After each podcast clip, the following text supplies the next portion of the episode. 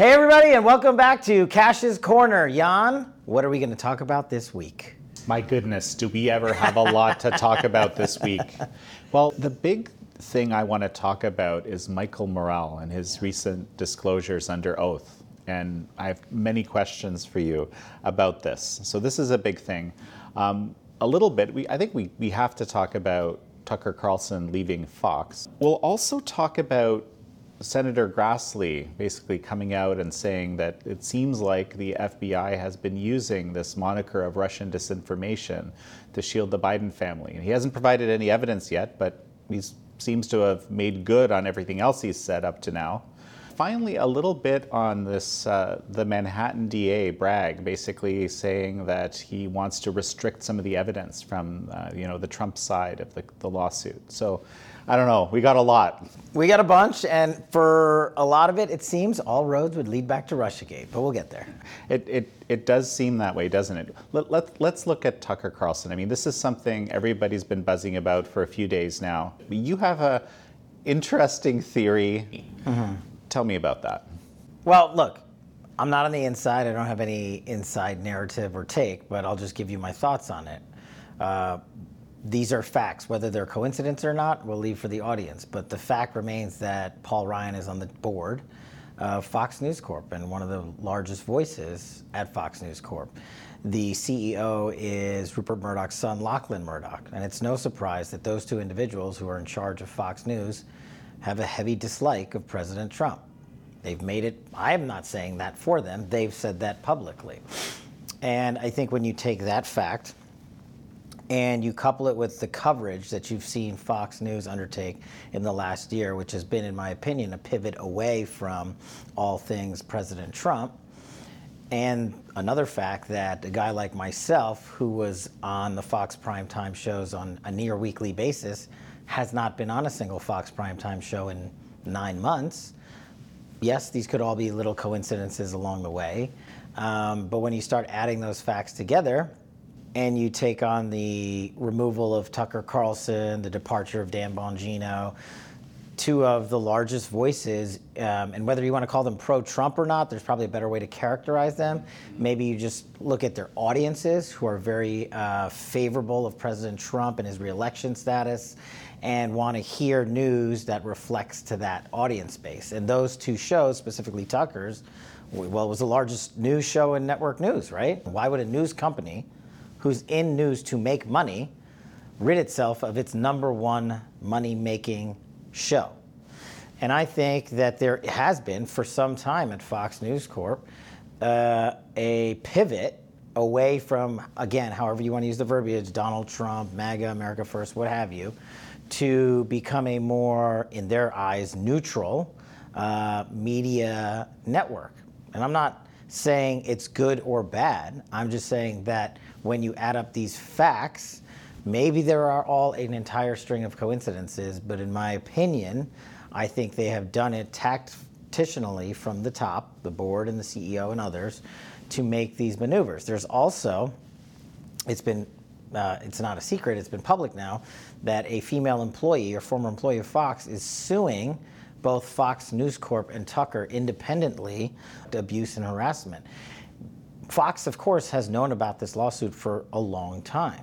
And you know, in government, we say there's no such things as coincidences. In the private sector, there may be. I'm not the, uh, you know, the expert there, but I just take my time in and say a lot of these facts add up to a departure at Fox that um, I think points uh, in one direction, and that is the pivot that they wanted to make as a news organization in how they cover news going forward. Well, one thing just comes to mind. You know, we recently on American Thought Leaders published an interview with your friend and former boss, Chris Miller, yeah. who points out uh, that Trump has this neo isolationist approach to foreign policy right? And that's definitely something I think that Tucker Carlson shares. And you know, I don't know. I've heard I've heard different takes on how pro-Trump Tucker Carlson was, and I don't I haven't watched the show enough to to to know that you know sort of definitively. But in that area, absolutely. Yeah, and I don't know Tucker well enough to say what his vision is on Trump specifically. I was more speaking to his audience. The 3.5 million average viewers he gets per night, I think it's a fair analysis to say many, if not the overwhelming majority of that audience, is very pro Trump. So, what are the bigger implications here of someone that, you know, it's the number one show or the number two show? I know there's there's some some discussion around that, but anyway, one of the biggest shows on television right now, leaving the organization, and I think what is it like a, a, a billion dollar loss as a result in terms of stock value? That's that is somewhat of a reflection of his value. What does this say about what's happening? Well, I don't entirely know. I'm not the uh, you know like the media mogul, but I think it shows you that there's an intentional pivot. What that pivot fully looks like when the rotation is done, I'm not really sure. I think there's going to be more moves made um, over there, and I ultimately think at the end of the day, they're a media company who in the middle of what's going to be the most consequential election of modern history, the most covered, I mean, the most watched, they are going to have to be all in on its coverage. And maybe that pivot will reverse course sometime down the road. I just think you've seen enough decision making over there to tell you which direction it's going for now. Well, let's jump to Michael Morell. So Michael Morell, who is he? Most of our audience probably doesn't know, and nor should you really, right? He's a 30, almost 30 year intelligence officer in the intelligence community in the United States government. During the Obama administration, he rose to the highest ranks of the CIA as acting CIA director, the man in charge of the Central Intelligence Agency. Prior to that, he was the deputy director of the Central Intelligence Agency. So he had risen to two of the most prominent seats in the entire intelligence community. What's interesting, though, is the I don't believe they're coincidences, but the three data points that we're going to talk about here that involve specifically Michael Morell and the elections in the United States of America. So it, it, it's amazing that we can go all the way back to Benghazi. This is something, you know, a, mm. a, a topic that kind of keeps rearing its head, like it's never been fully settled. Yeah. As the deputy director of the CIA, Michael Morell specifically changed the intelligence presentation about the attacks on the Benghazi consulate, the U.S. consulate in Benghazi, and removed the verbiage that said Al Qaeda had ties to it, which was the actual intelligence. That's what was happening. And then you remember the whole Susan Rice debacle where she went on the world stage and gave a news conference that was largely false. And she's been attacked for it ever since. Now, the question is, and it's been posed to Michael Morell back then, this is what, seven, eight, nine years ago, why did you change key points of data of intelligence. You, the deputy director of the CIA, knowing it was going to the White House to be utilized to brief the world, essentially, on what happened when a U.S. ambassador and three other Americans were killed in Benghazi. You know, one of the most uh, horrific attacks in modern U.S. history on Americans. So I think some of our audience might ask, well, why would he do that? Why would he take out Al Qaeda and any references to that? Because as you recall, Jan, and maybe some of our audience doesn't, is originally the Benghazi attacks were not styled as a terrorist attack as it was first reported. And that's what the Obama administration wanted out there, that it was not a terrorist attack. Yet, the Obama intelligence community had absolute intelligence at the time of the reporting to show it was an Al Qaeda related terrorist attack. And of course, it's now since been investigated, prosecuted to show just that. So, why would he do that? Is a, is a great question, but one that can only be answered tragically in terms of politics because he wanted to fit a political narrative that the people in charge of the US government wanted out there. And so he did it, and he shouldn't have done it. Well, this, what's really fascinating about this is that it, you can trace, potentially trace some of politicization of the CIA at the very least uh, to that time. Yeah, and it was a very consequential piece of information that would be utilized in an election. Benghazi was a significant part of that election cycle way back uh, in 2013, 2012. 2012. Mm-hmm. So that's, uh, I guess we'll call that uh, Exhibit A. well, so now let's jump to the 2016 election, right? And so here he's uh, writing op eds. Right. so Exhibit B. So now Michael Morell, the best of my recollection, is retired from the U.S. government and writing op-eds, appearing on news shows, as a lot of former senior intelligence officials do, talking about intel, defense, and national security. And interestingly enough, he has something to say prominently about Donald Trump and whether or not he's a Russian asset. So just hit pause on that for a second. At this point in time, I think it's the summer of 2016 ish, if I have my dates right, nobody had actually labeled President Trump a Putin asset. You know, to do so is a significant step. It's to say in US Intel speak that a foreign premier of Russia had recruited an American citizen running to be president of the United States and was on the Russian payroll to be an intelligence asset against America. That's what it means. Sounds crazy. Well, the former deputy director and acting CIA director, Michael Morell, at the time in the summer of 16, was the first one to prominently posit that into the mainstream media cycle before a presidential election. He literally wrote, it's likely in his experience that Donald Trump was Putin's asset. And then what happens? We've seen this narrative before, Jan. The media comes in, the mainstream media comes in and laps it up, whoever had a dislike for Donald Trump to barrage him with the false headline that Donald Trump was somehow a Russian asset. So now you have a second interference based on false information by a former high level intelligence officer to meddle in a presidential election. And it just happens to be the same Michael Morell. That's Exhibit B. Well, you know, and, and Exhibit C was this, again, John Solomon's, you know, pretty bombshell reporting from Yeah. a few days ago that Morell was, you know, basically a key person in the creation of this uh, letter that discredited the Hunter Biden laptop when the New York Post published its findings. Yeah, it is Exhibit C. So it's interesting, Jan, if you look at Exhibit A, B to C, we have interference, meddling, all the way to election rigging. And I think, in, in my opinion, they're essentially they're the same. It's a distinction without a difference. I don't think it was ever an escalation on his part. In his mind, he was doing the exact same thing. He wanted to influence directly the consequences of an election based on false information he put out there, utilizing his titles or former titles to sound credible in the matter. So John Solomon's great reporting is based on Chairman Jordan's work over in the House of Representatives.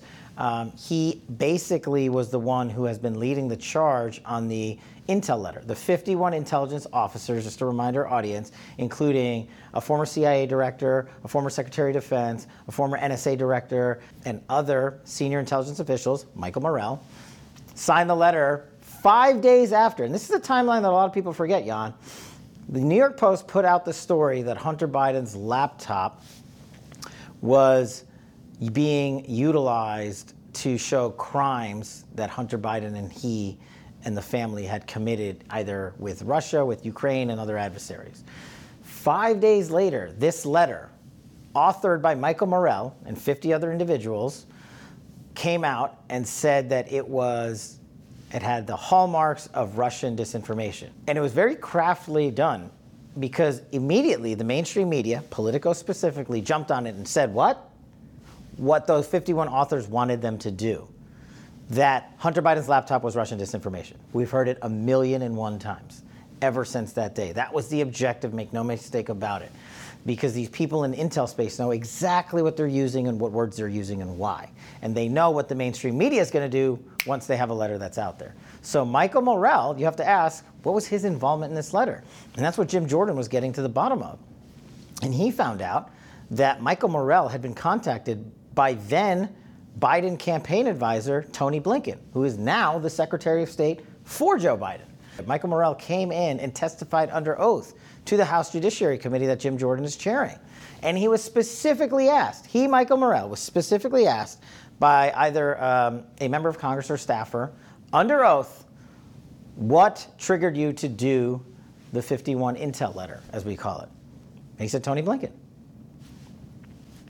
So now we have learned that Tony Blinken and Michael Morell were communicating at the time of the campaign, and Tony Blinken basically gave him one of these, you know, wonderful Washington handshakes, as you call them, to say, oh, hey, I'm not asking you to do this, but, you know, it'd be good if we had a narrative out there to run against the New York Post reporting. So, of course, Tony Blinken's going to go out there and say, well, I never asked him to do this, but it's curious, Jan, that you have the former acting Central Intelligence Agency director, Michael Morell, under oath saying it was Tony Blinken who triggered him to author the letter with 51 intelligence officials and to get it out with such speed and alacrity. Um, so now I have a whole host of other questions, but staying on Michael Morell, Why did this guy do it not once, not twice, but three times? Well, Jim Jordan asked him, um, or his staff asked him under oath. Specifically, why did you, Michael Morell, the former acting CIA director, write this letter knowing it to be false? That was another admission. He knew it was not Russian disinformation. And he said because simply he wanted Joe Biden to win. That is the very definition of election rigging. And when we talked about it on this show and this great network and so many other media outlets, we were called the conspiracy theorists. We were called the liars. We were called the libelous defamatory um, authors. And it turns out we were always, as we always do, reporting the truth. And Michael Morell has now been exposed. Now, I think there's a separate question we can get to as to why would he all of a sudden just come out and do that? But before we get there, you know, I have to hammer home for our audience. What if a prior Central Intelligence Agency director had come out and authored a false narrative against Joe Biden prior to a presidential election? What would the world say about that? The exact same thing we're saying about Michael Morell. We hear a lot of uh, in these testimonials people saying, "Well, I don't recall." you know, we, we, we, hear that a lot, and you don't really know whether they recall or not. But mo- pretty often, you kind of think they might actually recall. But in this case, he just said it all outright. And so, why? Why is he doing this now? It's an interesting question, Jan. I just want to give our audience two data points. Remember when James Comey, one of the smartest men supposedly had ever served in the US government, came to testify before Congress and said 173 times under oath he doesn't remember? I don't believe that for a second. Neither does the rest of America. Remember when Anthony Fauci came before Congress and testified under oath? I think it was like north of 200 times. I don't remember or I don't recall. That's government speak for you are obfuscating the truth and failing to execute your duties as a former or current government official. And what you said was, why didn't he, Michael Morell, just do that? It's an interesting investigatory outlook. From my perspective, having been a former federal prosecutor, the guy that ran Russiagate, a public defender, I've interrogated thousands of people under oath. And what you do before you sit that person in the chair and make them swear in is you collect all the documents you can and all the other investigatory materials surrounding that individual. So you know the answer to the question before you even ask it. And what I and I don't have an inside track on this one, but what I think happened was the committee probably obtained material, whether there were emails or memorandums from Michael Morell himself, where he was communicating with Tony Blinken or others in the media or the people that signed that letter and basically said, I know this is BS, but we just need to do this. I've been asked by the Biden campaign to do so. So they had either collected that information and pieced it together, there was a document that said that, or there were other witnesses involved in the creation of that document, the 51 Intel letter, to say, yeah, that's what happened. So when you when you do an investigation that thoroughly, it's no longer I don't know or I can't recall because it's here's your letter. Here is your email. Here's your memo here's the 15 people that said you were in the room with them and that you said X, Y, and Z. So are they all lying or are you? And Michael Morell, like other government officials, isn't dumb. He does not want to go into Congress and lie under oath and commit a federal felony. So I think what they did astutely was put him in a position to give the truthful answer, which is what you want government officials and former officials doing, not obfuscating it like Comey and Fauci. But in this instance, they were able to pin him down, as we say, and elicit the actual response. Because had he, again, this is my opinion, had he said otherwise, they could have, as we say, impeached him or just hit him with the truth in another form, whether it's documentary uh, evidence or testimonial evidence from other people. So it would have created more problems for him. The other thing is you have to consider this, Jan, and people are starting to realize this more and more. It could be for political reasons. You know, the reason Michael Morell was talking to one of Joe Biden's most senior campaign managers in Tony Blinken at the time was probably because he wanted a job in the Biden administration. I mean, remember, this is a guy that said he wanted Hillary Clinton to win. This is the guy that said he wanted Donald Trump to lose. This is the guy that said he wanted Joe Biden to win and acted intentionally to achieve those ends. So people might say, oh, no, that was the least thing on his mind. But that's just not the case. With an individual who has a track record of rigging elections with false information and admitting to it now, you have to ask yourself what's on the other end. And he maybe he wanted to be the permanent CIA director. Maybe he wanted to be the head of the IC at the Office of Director of National Intelligence. Why else would he just randomly help Joe Biden? Could be because he would have been satisfied with just having Trump lose, maybe. But maybe there's more to that transcript, I'm sure there is, that hasn't been released yet. And what you saw that I think uh, Chairman Jordan and Chairman Turner of the Intel Committee issued a joint letter to, to Secretary Blinken based on Michael Morell's testimony. And they said, I think smartly, not you, Secretary Blinken, in your capacity as Secretary of State, but you, Tony Blinken, in your capacity as senior advisor to Joe Biden on his presidential campaign. Why did you have these conversations? Please produce these documents. What emails did you have? What memorandum do you have? Who are you talking to about this? Who in the media did you go to? And you owe us all this information. So I think we have a ways to go, but I also think they need to subpoena uh, Tony Blinken and see what he has to say about the matter. Because now you have Michael Morell's sworn testimony. Tony Blinken should have to come in and answer these hard questions because you have now, it's not like you have a very pro Trump, anti Biden figure saying this under oath. You have a very pro Biden, anti Trump figure saying this under oath. So his credibility is augmented in the public sphere automatically because they can't say, oh, you're biased, you love Trump and hate Biden. It's the complete opposite. And whether Tony Blinken comes in, I guess will remain to be seen, whether subpoenas are issued, but I think he owes the American public an answer. Was Tony Blinken in on helping to rig a presidential election with false information? Now let's give him the benefit of the doubt. I don't know what he's going to say. I don't know the extent of the interrogation that uh, Mike Morell submitted to because I don't have the entire transcript. I don't think anybody does. I think we just have the snippets of it. So there could be more in there and hopefully the committee will release that to the American public. But you know, gone are the days where people who say elections are rigged are called the crazy conspirators. We have concrete evidence in this one episode of our show, Jan, that it happened three times in three election cycles in modern U.S. presidential history. And let's just remind people what you mean by election rigging. Yeah, so it's a very un- unfortunate, tragic, un American concept, but simple to define. There are two people running for an office, and one side goes after the other. Okay, that's politics. But what is election rigging? When you create a completely false narrative, knowing it's false, just to go out there and defeat your opponent, that's election rigging. That's what happened here. It's what happened with Michael Morell in Benghazi. It's what happened with Michael Morell um, parroting Trump as a Putin asset, and it's what happened here against uh, in the Joe Biden Donald Trump prior election when Michael Morell falsely uh, defined the Hunter Biden laptop as Russian disinformation, and he admitted it, and he admitted why. He wanted Joe Biden to win. And I just want to add one more thing. I want to draw an analogy to the whole Hillary Clinton, Christopher Steele dossier, election rigging, Russiagate narrative. Did the Biden campaign use any campaign dollars to facilitate the creation of this 51 Intel letter and its publication? I hope that's a question the committee asked Michael Morell and others involved, and I hope they'll be subpoenaing everyone involved in that, including Leon Panetta, and the former Secretary of Defense and the former director of the NSA, who all signed this letter. I want to know their answers.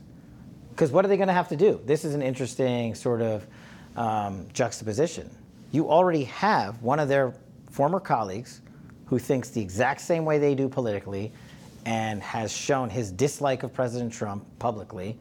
Are they going to come in and call Michael Morell a liar and say, we signed this letter and it was true and it's still true? It's going to set up an interesting contradiction when you have cabinet secretaries now forced to answer the question they've been uh, not willing to answer. So I hope the subpoenas go out fast and quick to the Leon Panettas and Michael Haydens of the world uh, because they need to answer this question. Did they knowingly sign on to an Intel, uh, quote unquote, Intel letter that they knew was false to rig a presidential election? Well, so let's jump to, I guess you'd have to call it a related matter, right? and this is, you know, Senator Grassley basically coming out, um, and he's got a good record on this saying that he has evidence that the FBI basically um, labeled evidence as Russian disinformation in order to ostensibly shield the Biden, family. If I understand what Grassley said, and Margaret Cleveland's reporting, who's been doing some fantastic work recently, I might add. Yeah, so look, Senator Grassley, whether Republican or Democrat, has been one of the most ardent supporters of the whistleblower program in congressional constitutional oversight in modern history. He has a staff dedicated to it, um, some of whom I've worked with, not on this matter, but on others in the past. And so when he also comes forward, he doesn't have the practice to just say, oh, I think we found something, or maybe we got something here. It's fully baked if Senator Grassley's coming forward and saying, we have information from whistleblowers that demonstrate the FBI falsely labeled information during a political campaign as Russian disinformation to achieve a narrative to defeat Donald Trump. Based on protected whistleblower allegations, I know the FBI falsely labeled that evidence as Russian disinformation to bury it. Now, that's the short summary at the end of it. How did he get there? It's my understanding that through numerous whistleblowers in the FBI, some of them that have been publicly outed and some that maybe not have, uh, the senator has been working meticulously to piece together that information. And Senator Grassley has asked Chris Wray under oath, um, at least on one occasion that I can that I can recall, you know, will there be any retaliation against whistleblowers in the FBI? And Chris Wray flat out said no. But as we have seen, there has been retaliation against whistleblowers, whether they were the ones uh, Senator Grassley's talking about here or others that relate to events we talked about on prior shows about January 6th and other narratives, domestic violent terrorists or Russian disinformation. Um, all of these things need to be dealt with, in my opinion, in the public. Because it's, it's great that Senator Grassley has done this investigation. Now I want to know when those individuals are going to come forward and testify and if that's the case, you know, again, yeah, no coincidences. Chairman Jordan just this week subpoenaed the head of the FBI Human Resources Department because he said she did not comply with her obligations to submit to an interrogation under oath. She sat down for it, but she refused to answer questions related to FBI employees who were terminated or adverse action was taken against them for providing information to Congress in the form of a whistleblower.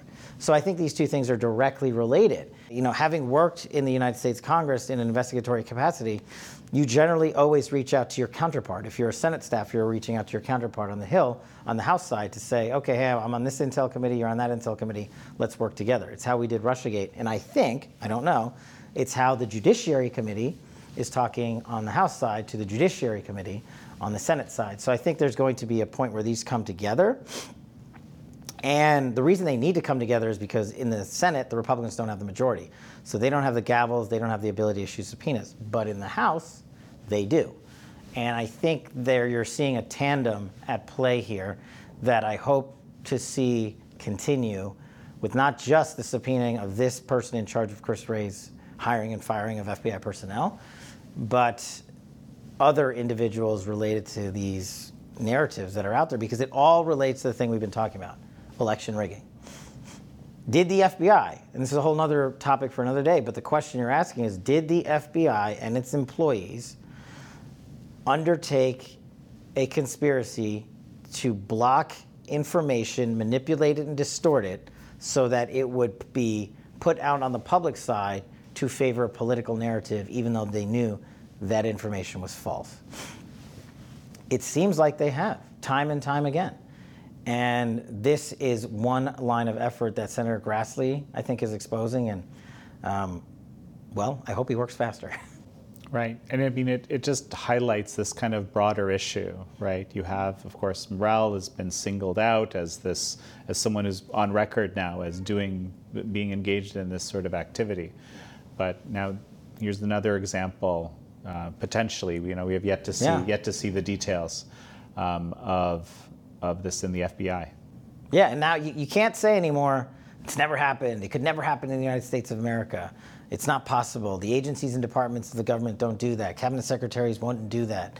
Uh, the FBI would never. Well, we've shown time and time again, whether it's Russiagate or anything else from then, that unfortunately, it has happened too often, and it needs to be corrected. So let's jump to what uh, Manhattan DA Alvin Bragg is doing uh, with this uh, Trump case. Yeah, quick update for our audience. So, didn't get much attention this week, but Alvin Bragg, as the prosecutor or his office, filed a motion before the court, the judge that's hearing the Donald Trump uh, case. And what the prosecutor's office is asking for is the, essentially the equivalent of almost a gag order of the sorts on Donald Trump. If you recall, Jan, we said on this show um, initially when that case was brought that I want the discovery process to play out. I want to see the evidence that Alvin Bragg has, and I want the public to know what he has built his case on because I, as a former federal prosecutor, think it is a sham that he's built it on faulty evidence. And now we're at the point where discovery is supposed to actually get traded. That means mostly the prosecution is supposed to provide the defense, Donald Trump, with all the evidence. And he has not yet done so because he's filed this motion saying, well, before we do, Judge, we want you to tell Donald Trump that he can't talk about it, that he can't post about it, that he can't publicize it, that he can't go out and give a press conference about it in any way, shape, or form. That is essentially a gag order on the discovery process. Why? Why is he doing that? To me, there are exceptionally rare cases where that sort of ruling is necessary. But in this instance, when you have a case of this public importance, literally the most important case going on in the USA right now, why wouldn't the, the prosecuting attorney want his evidence so that everybody can see the case he has brought is a righteous case against an individual who is not only a former president of the United States, but a candidate to be the next president of the United States? That's what makes this case so exceptional. It's also for that reason I don't believe the judge should grant that motion. It makes it seem as if the DA has something to hide. And it's one of the reasons I came out early and often saying, I want all the discovery out there. It's one of the reasons why I took the rare position saying, I don't want a motion to dismiss filed right away. I want to see the goods. And this would block us, the American public, who has a right to know what's going on in this case, since we are going to make a determination based on that and a lot of other factors who they should vote on for the next president of the United States. That information can't be kept from us. Maybe there's small snippets of information that could harm a person unrelated to the case individually. Okay, I can I can get on board with that. Sure, but a wholesale blocking order um, to prevent President Trump from talking about the evidence in any way, I couldn't disagree with that anymore. So it's curious that he's done that. It's not surprising but to me, it speaks to the fact that he doesn't want his evidence further examined by the public. Well, if that was the case, he should have thought about that before indicting a former president of the United States who happens to be running again. So we'll also see what kind of judge this individual is going to be on this very ruling in short order. I think he has asked for both sides the, the attorneys to come in and, and litigate, argue the motion, I think this week. So we should have an answer on it, but it's an interesting update. So, Kash, I, for one, am really excited to learn in all of these, frankly, investigations, the discovery in the Trump case, Senator Grassley's investigation, and of course, this whole um, you know, Jim Jordan's look into uh, uh, Morell's testimony and beyond. I mean, there's, there's, there's a ton of information we're going to learn here. Yeah, you're absolutely right. I think we've learned a ton, a lot. We talk a lot, a lot about tying themes together. Russian disinformation seems to be one of them. And I just want to make sure we connect it for our audience. It's interesting that what Michael Morell was doing with the 51 Intel letter and encapsulating that as Russian disinformation, uh, the FBI is using that same theme to encapsulate information about Hunter Biden and Joe Biden and his family as Russian disinformation. It seems to be the theme of the cover up operation, whether it's a former, current senior intelligence official or current FBI officials. I think there's a lot of investigation that needs to happen. And Russian disinformation has just become the ultimate boogeyman, here, right? Yeah. So we'll stay on top of it all as always, and I'm sure come next week we'll have some more information. Time for a shout out. Indeed, it is, Jan. And this week's shout out goes to Kathy Bolby. Thanks so much for commenting on our Kash's Corner quote board. And thanks so much to everybody who participates in our live chats every Friday night in parallel with our show. We look forward to seeing you all next week on Kash's Corner.